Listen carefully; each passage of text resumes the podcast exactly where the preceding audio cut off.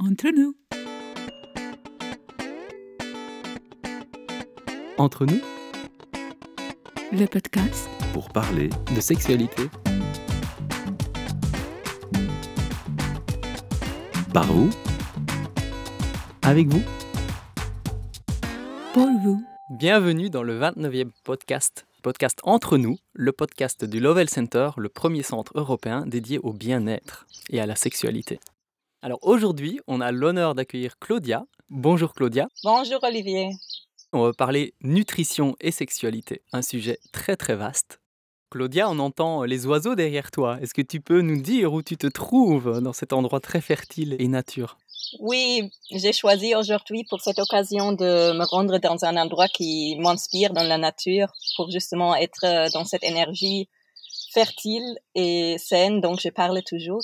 Ma première question, elle est toujours au sujet de l'intention. Quelle est ton intention aujourd'hui en participant à ce podcast? C'est avec un grand plaisir en fait que je partage aujourd'hui avec vous sur justement ce sujet des liens divers entre euh, la nutrition et la sexualité qui en fait pas souvent. Souvent, c'est juste limité à des aliments aphrodisiaques, mais en fait, ça va beaucoup plus loin que ça. Et aujourd'hui, euh, mon intention, c'est de justement faciliter une prise de conscience et d'inspirer aussi la auto-observation de chacun dans sa vie pour justement euh, comprendre parfois aussi pourquoi je fais certaines choses, pourquoi je fais certains choix et de peut-être même euh, donner des pistes dans sa propre quête pour une meilleure euh, alimentation ou une meilleure sexualité. Alors vous comprenez pourquoi on fait un podcast ensemble euh, entre Claudia et le Lovell Center parce que voilà, notre intention est d'ouvrir des pistes de réflexion, ouvrir la conscience aussi, offrir des informations et des conseils. Tout cela aussi dans un état de non-jugement, en respectant les choix et les habitudes de chacun, que ce soit au niveau alimentaire que sexuel finalement. Et donc on est vraiment très ravis de faire ce podcast. On avait voulu faire un atelier il y a déjà deux ans, mais bon, suite au Covid, on n'a pas pu le faire. Et puis, je me demandais, quelle est ta vision actuelle de la sexualité? Hmm, pour moi, l'énergie sexuelle, c'est vraiment la source de notre pouvoir personnel. En fait, pour moi, c'est toute la même énergie, l'énergie sexuelle, l'énergie vitale, l'énergie créative, l'énergie fertile.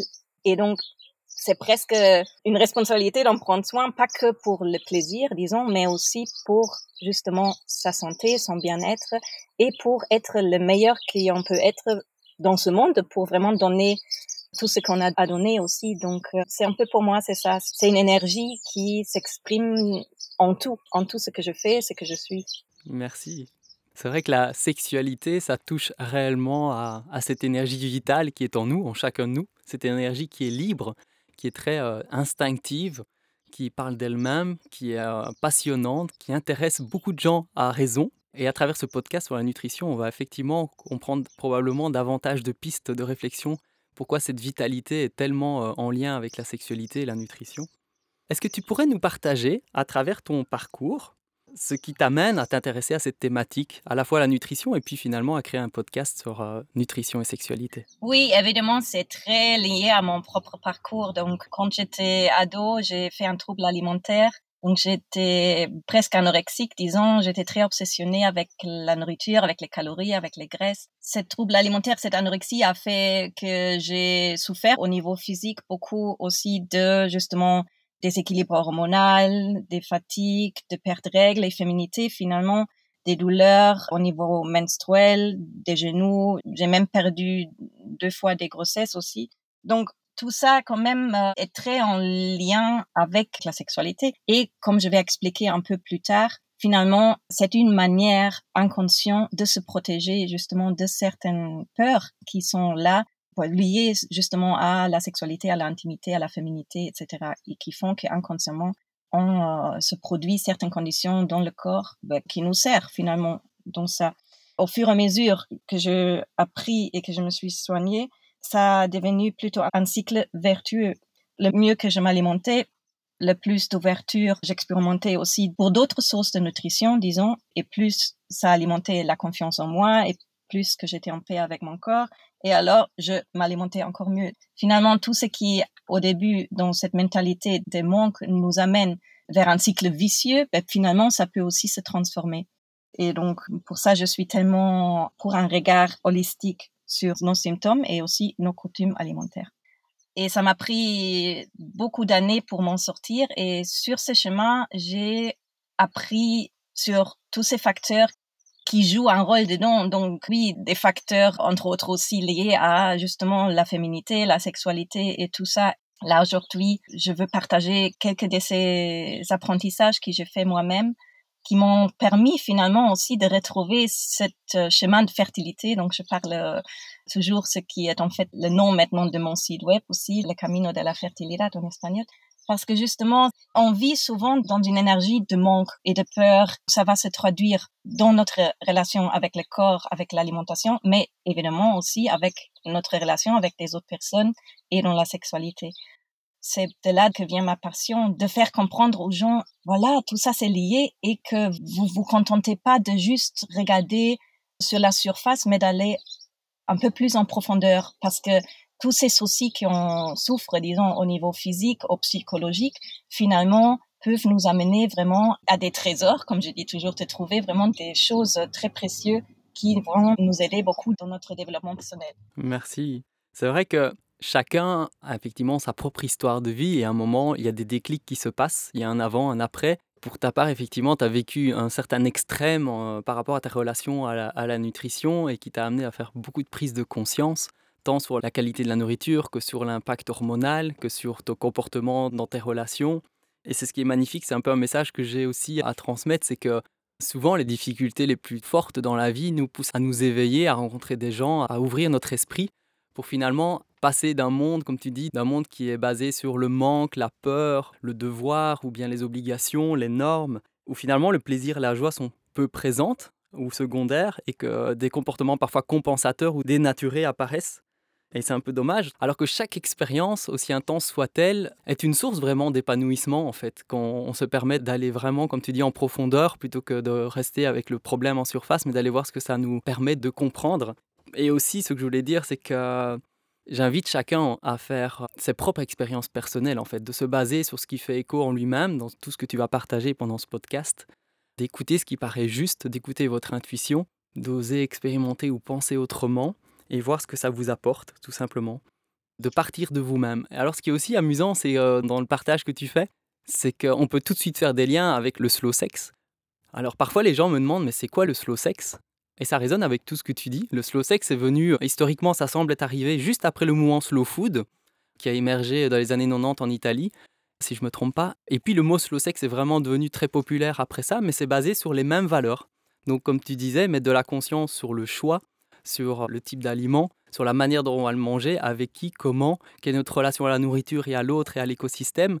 Et donc cette prise de conscience, c'est tout simple, voilà, un autre conseil aux auditeurs auditrices, c'est lisez des livres et des contenus, des articles sur le slow food et vous considérez que c'est la thématique sexo. Et vous allez trouver plein d'outils et de manière simple d'être autonome et de faire des expériences par vous-même. Voilà, petite euh, parenthèse. Oui, c'est tout à fait vrai. Après, on va entrer un peu plus dans cet parallélisme, disons, entre euh, les différents domaines et que c'est toute la même conscience à la base. Mais d'abord, je veux un peu partager les différentes manières comment justement l'alimentation influence notre sexualité et à l'inverse aussi comment notre sexualité influence nos choix alimentaires. Parce que c'est important d'avoir ces prises conscience justement pour mieux pouvoir faire des choix. Finalement, la conscience et les connaissances aussi, ça nous donne du pouvoir de faire des meilleurs choix. Je voulais commencer en vous partageant quelques manières comment justement l'alimentation ou la manière dont on s'alimente influence notre sexualité. C'est un peu ce qu'on dit comme tu es ce que tu manges. Il y a vraiment beaucoup de manières comment ça se passe, mais pour mentionner les principales, d'abord, évidemment, il y a les nutriments qui sont contenus dans les aliments qu'on mange pour le plaisir, mais aussi pour fournir au corps tout ce dont il a besoin les protéines, les graisses, les vitamines, les minéraux, etc. Le corps, justement, s'il n'a pas en abondance tous ces nutriments, ben, il peut pas fonctionner optimalement. Et donc, ça inclut évidemment aussi les fonctions sexuelles. Il a besoin de certains ingrédients pour produire justement ben, certaines hormones, certaines enzymes, certains neurotransmetteurs qui après nous permettent d'avoir une expérience sexuelle satisfaisante, qu'on est capable de s'exciter, qu'on peut avoir une érection ou avoir une lubrication abondante ou avoir un orgasme, tout ça dépend en fait des nutriments finalement. Et là, s'il y a des carences, déjà, ça peut causer un problème. Et c'est souvent justement des nutriments qui se trouvent dans les produits animaux qui aujourd'hui souvent malheureusement sont souvent démonisés, qui manquent pour surtout des femmes qui aujourd'hui il y a beaucoup de tendances à véganisme, végétarisme. Et tout ça sans jugement. Allez, tout le monde a des besoins individuels et pour beaucoup de gens ça fonctionne très bien, mais pour d'autres moins. Et c'est très intéressant de voir ces liens avec aussi les chakras, qui par exemple le premier chakra c'est celui lié à la sexualité et en même temps aussi à nos instincts animaux et tout ça. Et donc, c'est quand même intéressant de voir que beaucoup de ces nutriments dont le corps a besoin sont fournis justement par des produits animaux aussi. C'est ça juste comme une information intéressante. Après, il y a toute cette question de glycémie, ça veut dire la taux de sucre dans notre sang, qui est hyper important. Vous savez peut-être que si vous mangez des sucres vite, que ça fait monter très vite le sucre dans le sang et après on peut aussi tomber assez vite à nouveau dans une hypoglycémie et donc se sentir avec faim, irrité ou avoir froid. Tout ça, évidemment, ça peut influencer d'une manière indirecte la sexualité parce que si j'ai froid, si j'ai faim, si je suis irrité, ben, je suis pas vraiment dans un état relax pour profiter bien de ma sexualité. Voilà, et puis après, évidemment, il y a tout ce grand monde d'hormones, les hormones qui régulent tout dans notre corps et qui sont comme un orchestre finalement, qui doit être euh, bien harmonisé pour qu'on se sente bien avec soi-même dans son corps, être de bonne humeur, avoir un poids corporel bien pour nous, pour avoir une digestion bonne, pour avoir des règles sans douleur, etc., etc. Et si je m'alimente mal, si à mon corps il manque des nutriments, aussi je fais que mon, mon sucre dans le sang euh, fluctue beaucoup, mais je cause du stress à mon corps. C'est du stress nutritionnel. C'est pas un stress émotionnel ni lié au travail à la base, mais c'est nutritionnel. Pour le corps, c'est la même chose. Il va produire des hormones de stress. Mais qu'est-ce qui se passe si je produis des hormones de stress qui évolutionnellement sont là pour me sauver la vie, pour que je puisse ou lutter ou fuir? Ben, ils vont supprimer justement des autres hormones, comme l'hormone de la thyroïde, comme les hormones sexuelles. Et tout ça euh, fait que ben, j'ai moins de libido, ou je commence à développer des crises d'équilibre hormonel qui après me donnent des douleurs menstruelles, ou font prendre du poids, ou une endométriose, ou bon, plein de choses qui peuvent être dues à des équilibres hormonels qui après font que je suis pas euh, dans l'état de bien profiter de ma sexualité. J'aime bien le fait que tu proposes deux chemins, à la fois regarder sa propre nutrition et voir l'impact, commencer à prendre du temps pour regarder l'impact, pas nécessairement court terme, mais en tout cas moyen terme sur la sexualité, et également partir de la sexualité et voir comment ça influence notre nutrition. Que ce soit euh, notre manière de voir la sexualité ou quand on pratique la sexualité et comment on se comporte juste après par rapport à la nourriture. Et quel est notre lien avec ça? Est-ce que finalement y a de la conscience, est-ce qu'on compense, est-ce qu'on est frustré, qu'est-ce que ça appelle, mais sans se juger, juste en étant curieux. J'aime bien ces deux chemins que tu proposes qui sont complémentaires, des chemins d'éveil et d'apprentissage. C'est vraiment très beau. Et aussi ce que tu partages par rapport au fait que les hormones à l'intérieur du corps doivent fonctionner comme un bel orchestre qui fait une musique harmonieuse. Et pour cela, il faut que chaque instrument, donc chaque hormone, chaque neurotransmetteur soit à la bonne intensité, au bon moment, et qu'on entende tous les instruments, toutes les hormones. S'il y a un excès d'un, on n'entend pas l'autre. Et effectivement, on perd toute la musicalité et l'équilibre du corps qui nous prédispose plus ou moins bien à avoir une relation avec l'autre agréable, mais aussi une relation sexuelle euh, qui puisse être à son potentiel tel qu'on le désire. C'est très très beau. C'est inspirant. Oui, effectivement, ça touche pas que la sexualité, bien sûr. Ça touche toute ma vie. Ça touche ma santé, mon bien-être. Là, on parle spécifiquement des liens avec la sexualité, mais c'est très clair que si j'ai des déséquilibres hormonels, ça va au-delà de ma sexualité. Ça affecte tout mon être. Et euh, oui, comme on va voir dans la deuxième partie après, c'est aussi un peu quelque chose qui inconsciemment je cherche. Mais avant d'entrer là, je voulais encore euh, mentionner au moins quelques autres manières dont l'alimentation influence la sexualité. Juste euh, pour que vous avez écouté ça, mais peut-être même sans entrer beaucoup plus en détail, mais la santé digestive, c'est important. Tout le monde sait si j'ai des gaz ou des choses, ben, je suis pas très confortable dans la sexualité, non? Je suis un peu contractée tout le temps, je suis en tension, je me sens pas bien. la fleur intestinale, donc on parle beaucoup, beaucoup, beaucoup dans la science, euh, ça, son importance pour le cerveau aussi, pour l'humeur, mais aussi pour, par exemple, éviter que j'ai des infections des candidats, etc. Tout ça, c'est très, très important pour une bonne élimination aussi de mes excès d'hormones. Tout ça dépend finalement du terrain. Donc, on parle beaucoup du terrain. Et là, de là vient aussi encore le lien avec l'agriculture, parce que finalement, tout est lié, que c'est très, très important de regarder le terrain et le corps qui est mon terrain. Si je suis pas bien avec ce terrain, et si je suis en tension et en obsession, etc., ben c'est très clair comment ça va être difficile aussi de concevoir une semence, maintenant de parler aussi de fertilité, mais même de juste euh, concevoir l'autre dans une relation. Et ce que tu as déjà un peu mentionné, ce qui est maintenant la partie très, très, très intéressante et aussi un peu confrontante quand même, mais je répète, c'est pas pour juger rien, c'est juste pour vraiment être curieuse et de voir un peu les processus aussi dans l'inconscient. Je dis que tout ça, on le crée soi-même quand même. Donc c'est dans l'inconscient, si j'ai des soucis inconscients avec mon corps, avec la sexualité, avec le féminin, ben je vais justement faire des choix alimentaires qui manifestent dans mon corps une certaine réalité qui me sert dans ce sens-là. Par exemple, si j'ai une peur inconsciente de la sexualité, du sexe ou de l'intimité, et ça peut être pour une variété de raisons, un abus ou peut-être juste du conditionnement. On m'a toujours dit que les hommes sont dangereux ou je dois faire attention à ne pas euh, avoir une grossesse pas souhaitée ou que je peux prendre une maladie ou que j'ai eu des expériences douloureuses. Peu importe, ça peut avoir une milliard de raisons pourquoi j'ai une certaine peur inconscient ou peut-être quand même un peu conscient, mais souvent c'est pas trop conscient de la sexualité ou de l'intimité une peur de rejet, une peur d'abandon, je me sens pas assez bonne, j'ai des insécurités, etc. Donc ça peut faire qu'inconsciemment, je mange d'une certaine manière qui va faire que je perde justement mon libido ou que je perde euh, mes formes euh, féminines. Par exemple, comme moi, je l'ai fait, que j'ai perdu beaucoup de poids et donc finalement, ben, on perd la libido, mais on perd aussi l'attraction sexuelle pour l'autre D'autres gens font l'opposé. Ils, mangent beaucoup pour prendre justement du poids comme une protection. Tout le monde dirait, ah, mais c'est pas que je veux ça. Et on est constamment contre, ah, mais je voudrais perdre du poids ou je voudrais prendre du poids ou je voudrais. Mais finalement, il y a quand même une partie inconsciente qui est très confortable comme ça. Et ça, c'est où ça devient intéressant. Je peux utiliser cette nourriture pour me confronter aussi, conforter ou me punir justement comme un substitut si je me permets pas vraiment ces plaisirs interdits, d'un côté je les juge, mais d'autre côté il y a quand même cette envie, ben je peux avoir une envie folle de chocolat, par exemple.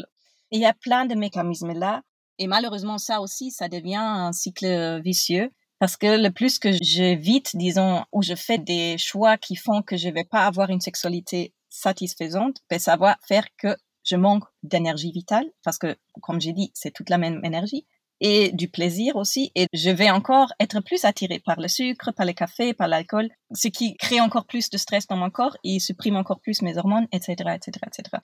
Voilà, où j'évite justement les produits animaux ou les graisses dont mon corps aurait besoin. Il y a milliards de manières comment ça peut s'exprimer. Et à nouveau, c'est pas pour maintenant dire, ah, tu fais mal. Non, c'est juste pour être curieuse et observer qu'est-ce que je fais moi et est-ce que je peux trouver là une raison cachée, disons, dont je n'étais pas encore consciente d'avant. C'est vrai que faire le lien par soi-même, d'avoir un regard nouveau, éclairé, renouvelé sur soi et sa nutrition, son rapport à la nutrition et voir comment ça influence nos relations à notre corps, notre relation à la vie, et puis finalement, ben, à la relation et à la sexualité, c'est vraiment un des fondements. Et comme tu dis, toute la richesse est là au niveau individuel de ce que ça nous parle à nous-mêmes. Et c'est très très beau. J'espère que chacun pourrait déjà créer des liens et faire des prises de conscience.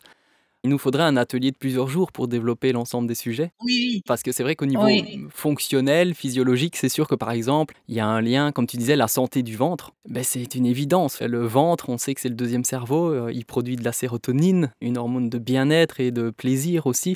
Tout le système digestif va influencer la flore intestinale et donc va influencer l'ensemble mais aussi qu'il y a toute la flore vaginale. Donc il y a énormément de liens à faire. Il y a des liens entre l'alcool et finalement la sérotonine et la testostérone, qui est quand même source de libido pour l'homme comme pour la femme.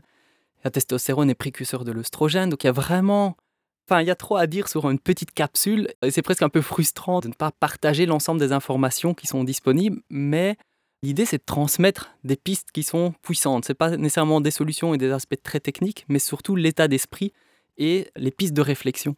Et dans ce cadre-là, est-ce que tu voudrais rajouter euh, quelque chose qui te tient vraiment à cœur, que tu as envie de compléter ton message pour les auditeurs? Oui, et certainement, c'est aussi très intéressant si, par exemple, des gens ont des soucis déjà chroniques, qu'ils arrivent juste pas à s'en sortir, par exemple, euh, perdre du poids, et ils font des diètes et des régimes et ça fonctionne un petit moment et après ils reprennent. Mais pourquoi? Parce qu'il y a dans l'inconscient quand même encore quelque chose qui est là, qui fait que chaque fois on retourne à cet état donc, on est confortable, une partie en nous. Et donc, il s'agit de mettre la lumière là. Et ça peut être euh, aussi une peur du féminin. Ça peut être un conflit que j'ai avec mon identité sexuelle et que je suis pas mon vrai moi dans ce sens-là. Et donc, je m'auto-sabote. Il y a plein de différentes possibilités. Ce qui est important de comprendre, et c'est un peu ce que tu as déjà dit quand tu as parlé du slow sex, slow food, qu'à la base, c'est toute la même conscience. La conscience que je vais amener à mon alimentation, c'est la même conscience que je vais amener à ma sexualité et à mon travail et à tout. Je peux là aussi me questionner juste pour prendre encore plus conscience. Je peux observer ma façon de manger. Par exemple, est-ce que je mange vite ou lente? Est-ce que je préfère de la qualité ou de la quantité? Est-ce que je suis assez présent avec ma nourriture ou est-ce que je suis plutôt distrait avec mon téléphone? Est-ce que j'évite certains aliments ou est-ce que c'est plutôt inclusif? Est-ce que je suis détendue, stressée? Est-ce que je peux confier? Ou, est-ce que j'ai un besoin de contrôle? Est-ce que je viens de la tête ou du cœur? Bon, tout ça, je peux l'observer dans ma manière de manger. Par exemple, si j'ai toujours, ben, mon objectif c'est juste avoir le ventre plein ou si je profite vraiment du processus. Et puis je peux observer ma sexualité et voir si je vois quand même des parallèles. Et parfois, ça peut m'aider d'observer mon alimentation pour le voir justement dans ma sexualité et vice-versa. Je peux aussi observer mon comportement dans la sexualité pour voir. Là, je peux alors faire des prises de conscience intéressantes qui après aussi me permettent de transformer. Je peux, par exemple, commencer à manger avec plus conscience, plus lentement, faire un autre choix d'aliments. Et normalement, ben, ça va aussi, après un temps, se voir dans ma manière de relationner sexuellement. Donc tout ça, c'est très très lié. J'adore en fait toutes les pistes de réflexion que tu proposes parce que ça appelle à chacun d'être dans sa souveraineté, dans sa propre puissance, empowerment comme on dit en anglais ou l'empuissancement en français. Ce côté où euh, on est notre propre coach et en mettant cette conscience grâce à peut-être cette passion que vous avez par rapport à la nutrition, votre rapport à la nutrition et au corps, faire des ponts et des réflexions qui vont vous enrichir dans l'ensemble des domaines, comme tu disais à juste titre, euh, je trouve. C'est la même conscience qui agit euh, au niveau de la sexualité, de la nutrition, du travail, des relations. Quand on fait des avancées dans l'un ou l'autre domaine, ça a des échos et des répercussions sur les autres. Et c'est ça qui est génial, c'est qu'en fait, dès qu'on fait un pas, en fait, on en fait dix à la fois. Oui. Et c'est encourageant. Et aussi observer quels sont les aliments qui j'évite et quels sont les aliments qui m'attirent, parce que ça aussi me parle. Par exemple, comme j'avais déjà dit, les produits animaux qui parfois ça vient ensemble, allez, parfois pas toujours, avec un rejet aussi de ce côté animal que j'ai en moi, ou les graisses, si j'ai un souci avec les graisses, souvent c'est lié au féminin, ou si je suis très attirée au chocolat, ben peut-être il y a là cette envie de désir interdit, ou, le croquant, que j'ai quand même certaines frustrations peut-être. Tout ça, c'est très, très, très vaste et très intéressant si on a cette curiosité d'explorer. Merci. Et aurais-tu un conseil supplémentaire ou un sujet que tu auras envie de couvrir? Oui, pour résumer, mon conseil serait vraiment nourrissez-vous avec des aliments vrais, des aliments conscients, des aliments qui ont été poussés sans pesticides, parce qu'aussi les pesticides ont une structure qui est pareille aux hormones, et donc ça aussi a un grand, grand effet sur tout votre système hormonal. Mangez vraiment de tout, mais bien sûr en qualité, pour optimiser justement votre physiologie sexuelle équilibrer vos hormones, etc. Et en même temps, nourrissez-vous aussi au-delà des aliments pour satisfaire justement ces besoins d'âme et éviter des comportements de compensation. Me vient à l'idée en t'écoutant, on parlait que la sexualité, comme tous les domaines de la vie, c'est la même conscience qui s'y met, mais aussi dans le processus. Ce qui est intéressant, c'est que dans chaque domaine, pour autant qu'on puisse les séparer, une fois qu'on vit davantage unifié, on ne voit pas de séparation entre tous ces domaines de la vie, mais néanmoins, si on est dans des sphères différentes, on peut aussi faire le lien entre la conscience, comme tu dis, la capacité d'être présent, la conscience du corps, du vrai besoin du corps. Est-ce que ça part de la tête ou du ventre ou du corps ou de l'intuition? Et puis notre rapport à la sensualité et à qui on est fondamentalement. Notre rapport à la rencontre, comment on va à la rencontre, comment on accueille soi et l'autre. Et comment on va étape par étape en fait, dans cette intimité finalement, dans cette joie d'être dans ce processus, peu importe où on est dans la vie et comment on s'exprime. Ça m'inspire beaucoup de t'écouter. J'imagine que chacun fera des liens différents. J'ai la chance de le partager au micro, mais euh, je savoure l'intelligence individuelle de chacun pour faire ses propres réflexions. Et si vous avez besoin d'un peu plus de guidance là-dedans, il y a sur mon site web plein d'outils gratuits et bien sûr aussi la possibilité de se faire accompagner. Mais déjà, sur mon site, vous trouvez un plan alimentaire de base, gratis à télécharger, un webinaire qui explique encore beaucoup plus en détail les liens entre le stress et les hormones. Et bientôt, il y aura aussi un livre en anglais que j'ai écrit sur la manière de manger et vivre de manière fertile. Profitez de toute cette abondance et n'hésitez pas, si vous avez besoin d'un accompagnement plus personnel, ben c'est aussi une possibilité. Wow. Tu utilises souvent le mot fertile, c'est un de tes mots préférés de vivre de manière fertile, que ce soit au niveau de l'esprit, du corps. Et finalement, on parle d'abondance et donc de joie et donc d'ouverture et d'expansion, de création. Finalement, on est dans cette énergie vitale, d'être créatif, d'avoir euh, plein pouvoir de ces énergies pour être euh, créateur de sa vie. Et j'aime beaucoup euh, t'écouter par rapport à cette terminologie qui est similaire et complémentaire, je trouve, dans les nombreux messages qu'on a déjà Pour moi, c'est juste un autre mot de dire abondance. Mais comme c'est aussi, je suis focalisée sur la fertilité, physique, finalement, quand même, ben, j'utilise le mot fertile parce que ça communique tout de suite de qu'est-ce qu'il s'agit, même si la fertilité, pour moi, ce n'est pas limité à la reproduction physique. C'est comme tu dis, c'est une mentalité d'abondance, de joie, d'amour, et donc un peu l'opposé à cette mentalité du manque, du peur, dont je parlais au, au début, qui a été aussi mon chemin. Et pour tous, nous, je crois, c'est le processus de retrouver ce chemin d'abondance, de fertilité pour vraiment, oui, vivre euh, de manière épanouie. Est-ce que tu aurais un outil par rapport à la sexualité qui t'a aidé et que tu aurais envie de transmettre aux gens, que ça soit lié à la nutrition ou pas, peu importe, mais de manière générale, toi dans ta vie, voilà, quel serait ton conseil aux auditeurs auditrices? Mais ben, pour moi, c'était vraiment la découverte du tantra. Et c'est un peu la découverte comme tu l'appelais du slow sex. Et donc c'était pour moi très très étroitement lié aussi à ce processus avec mon rapport à mon corps, avec mon rapport à l'alimentation. Et je dirais que là, j'ai vraiment appris encore sur un autre niveau qu'est-ce que ça veut dire de être euh, dans une relation de conscience, d'abord avec soi-même et après évidemment aussi en relation et comment se nourrir vraiment d'une manière profonde dans l'âme et qui fait aussi que finalement on a moins besoin, moins d'envie de juste aller vers les aliments pour compenser certains manques. Donc pour moi, c'est absolument le tantra. Et oui, je vous conseille de chercher une bonne école et, de l'essayer. Merci. Et c'est vrai que le tantra, c'est un monde très très vaste, très très très très vaste. Et le mot tantra veut dire faire des liens en fait et de vivre de manière unifiée. C'est pas du tout sexuel à la base. Ça intègre la sexualité comme partie importante et fondamentale de l'être humain. Mais le tantra, c'est une philosophie qui n'est pas sexuelle à la base, mais qui est très connue en Occident pour la vision différente et le lien différent du rapport au corps et à la sexualité, ce qui en fait une piste de découverte très très vaste. Pour moi, le tantra, c'est surtout une réconnexion à moi-même, à ma vérité la plus profonde.